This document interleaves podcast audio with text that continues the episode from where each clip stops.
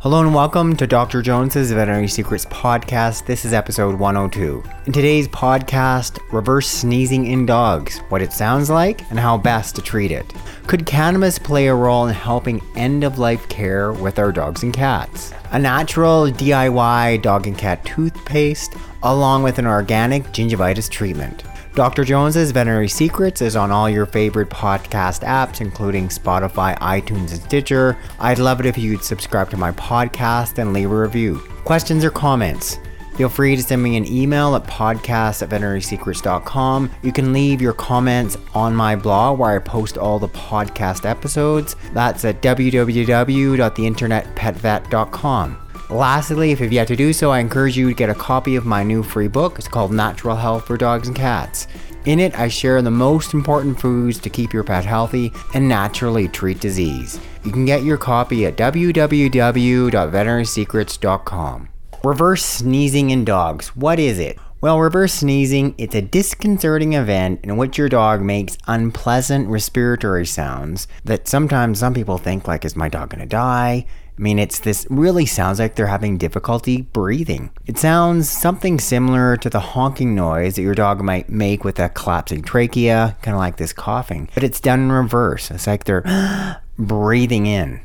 It's called reverse sneezing because it sounds like a bit like a dog inhaling sneezes in general, uh, it's a good idea just first to listen to what a reverse sneeze sounds like. So you're going to actually hear it on the podcast. This is a dog reverse sneezing. This is what it sounds like. And secondarily, you know, if you're not sure, like, is this what it is or not for sure, by all means, just take your dog into the veterinary clinic. They can rule out a few other things. One of the things that I would do in veterinary practice for dogs that had this ongoing and it just seemed, sometimes seemed to be getting worse, one, we would talk about doing some type of food trial. Secondary, in some of the dogs, I actually treated them for nasal mites, and we're going to talk about that at the end of this episode. This is the sound of a dog that is reverse sneezing. Do you hear what she's doing? You get up close, you can see her basically. This is the sound of another dog that is reverse sneezing.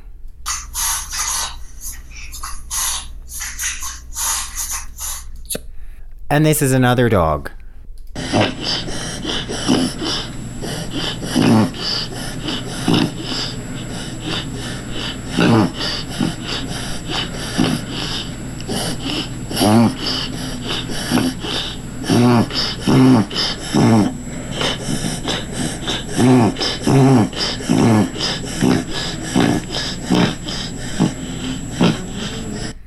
As you can hear, the sounds vary, but the one big consistency with all of those sounds, all those dogs, is that they're breathing in. So their mouth is closed and they're like sucking air in through their nose. That's why it's called a sneeze.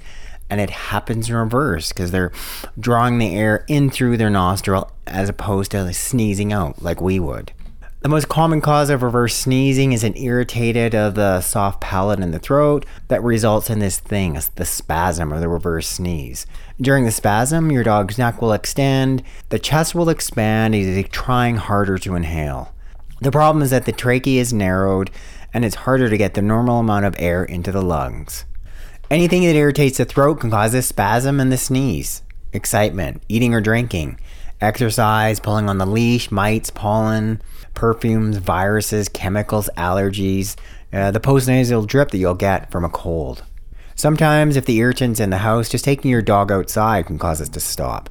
Uh, the brachycephalic breeds, those dogs with the flat faces, you know, such as boxers, pugs, uh, the Boston Terriers, they also have these longer, soft palates. They seem to be more prone to reverse sneezing, so it's much more common. Reverse sneezing itself, it rarely requires treatment. In some cases, you can just massage the bases of your dog's throat. It'll help stop the spasm. Um, other pet parents have found just by covering the nostrils for a few seconds, it'll make your dog swallow. It'll often clear out whatever irritation is causing it and also stop the sneezing. Obviously, if this is an ongoing condition, we want to try to treat the underlying cause. It's possible that it could be a nasal mite. It's possible it could be an allergy. So how can you prevent you know your dog from having this reverse sneezing? Here's some options. First of all, avoid using cleaning products that leave kind of the smell around your house. You want to keep the air as clean as possible. You're keeping fresh air coming into your house. If you've got wood smoke, so you've got a fireplace, you know, look at having some type of air cleaner, air purifier. Make sure that your dog has good oral health, good dental health can make a big difference with having bacteria seeding the nose, uh, seeding the airway, causing the sneezing. Make sure that you're not having your dog pull on a collar, right? Look at changing from a collar to a harness for some animals, if they've got an underlying allergy, you know, look at the workup for allergies that we talked about, like doing a proper food trial. Maybe a desensitization with something such as honey, right? Antihistamines is if needed. You want to make think about all those other things. Make sure your dog's on a good EFA supplement. We're looking at some of the specific allergy remedies, and we've discussed that from in many of the different podcast episodes. The last thing to consider is the canine nasal mite, and in practice, I did treat a number of dogs for nasal mites, and they responded. Typically, these were dogs that had repeated instances of reverse sneezing and wasn't getting any better. Uh, there's a couple different options for mite treatment. One is ivermectin, uh, so it can be given at doses of two to 400 micrograms per kilo. Your veterinarian would prescribe that, inject your dog with it.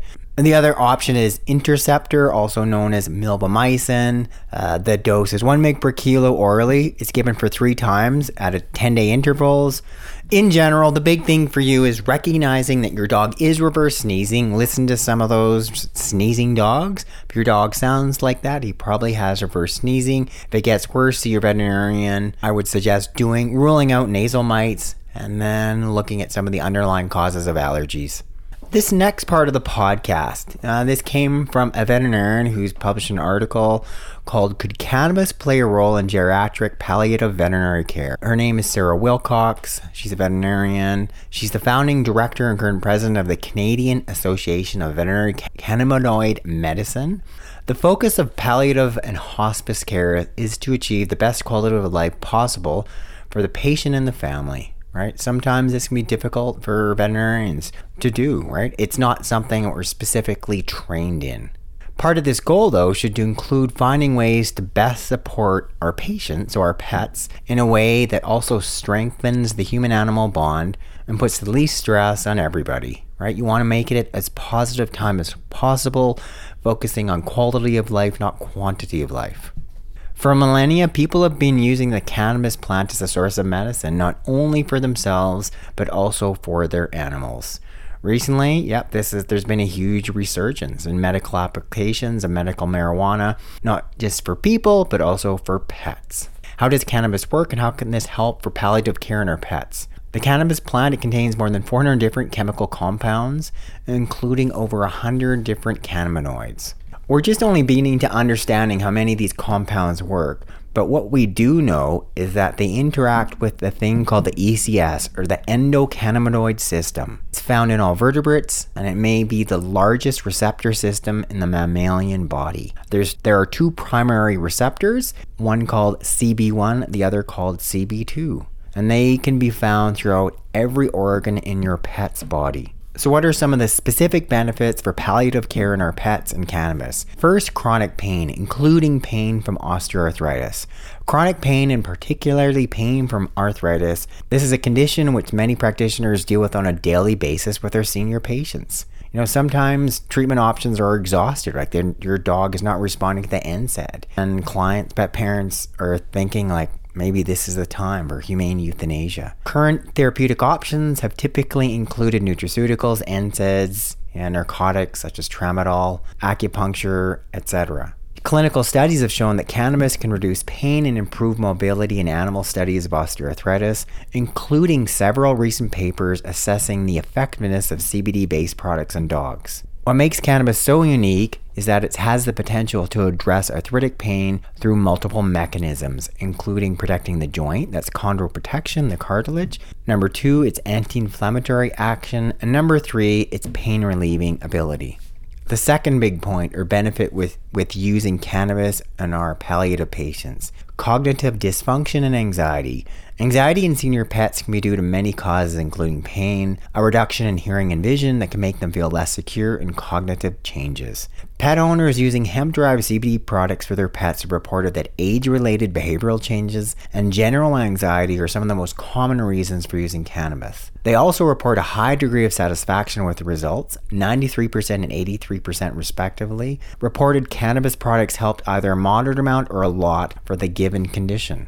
Number three, cancer. Of all the conditions discussed, perhaps the one that has attracted the most attention is the use of cannabis in the support and treatment of cancer.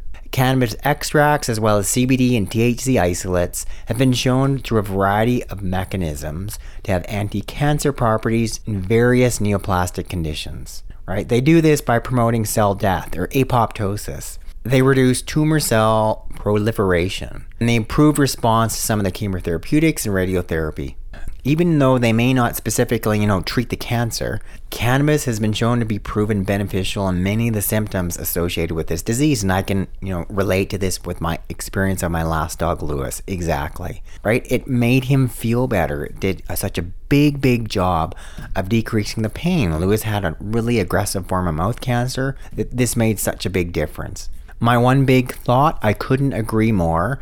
That was some of my one big experience with my last dog, Lewis. Suggested starting doses are 3 milligrams per 10 pounds body weight based on the CBD concentration of CBD daily, split up into divided doses. For my CBD supplement, a 20 pound dog, such as my dog Tula, she would get one drop twice a day. That's 3 milligrams twice daily.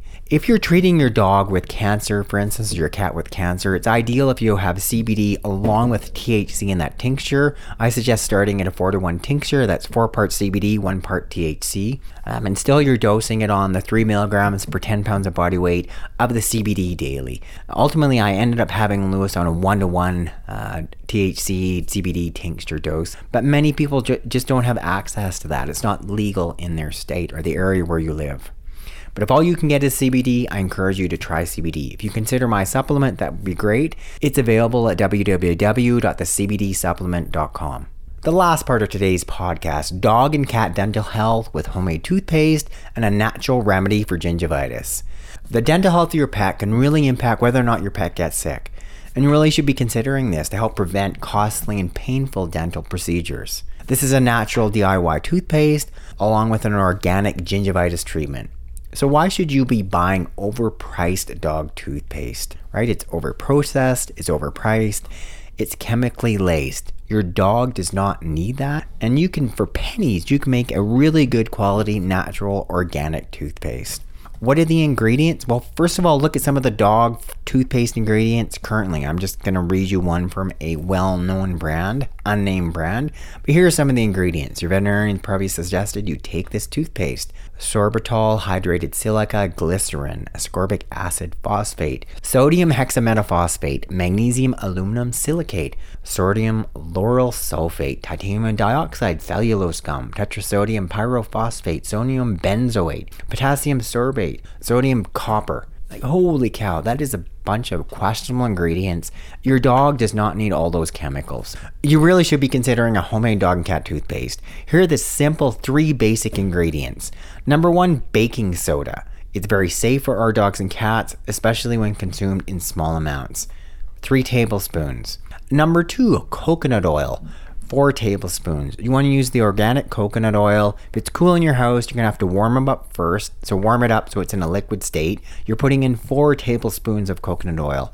As it cools down, it's going to form into more a toothpaste type consistency. The number three, the third ingredient, two drops of peppermint oil. The baking soda is very safe. It's not going to harm your dog or cat at all when used and ingested in small amounts. The coconut oil is antibacterial and anti-inflammatory. Peppermint oil is antibacterial as well and can help for gingivitis. You want to be brushing your dog and cat's teeth once a day, focusing on the outside of the teeth and focus on the gum line. If your dog or cat has gingivitis, I would suggest adding in a natural remedy. It's called propolis. What is it? It is also known as a bee glue. It's got a bunch of studies backing its effectiveness for gingivitis in people and animals. You can get it as a spray, so it'll be really easy to put in, and I actually have a video showing you how to do it. After I brushed my dog's teeth, I see a little bit of inflammation, a bit of bleeding. They've got gingivitis. Then I just spray on the propolis. It's easy to apply and just rub it around right on the edge of the tooth and the gum line with my fingers. A great natural way to help for gingivitis as well. So there it is. There's a natural DIY dog and cat toothpaste recipe along with the natural gingivitis treatment. Thanks so much, you guys, for listening to this edition of Dr. Jones's Veterinary Secrets podcast. This was podcast 102. Questions or comments, you can send me an email at podcast at veterinarysecrets.com. You can leave a comment on my blog where I post all the podcast episodes. That's at www.theinternetpetvet.com. Thanks for listening. I'll talk to you again next week. It's Dr. Jones.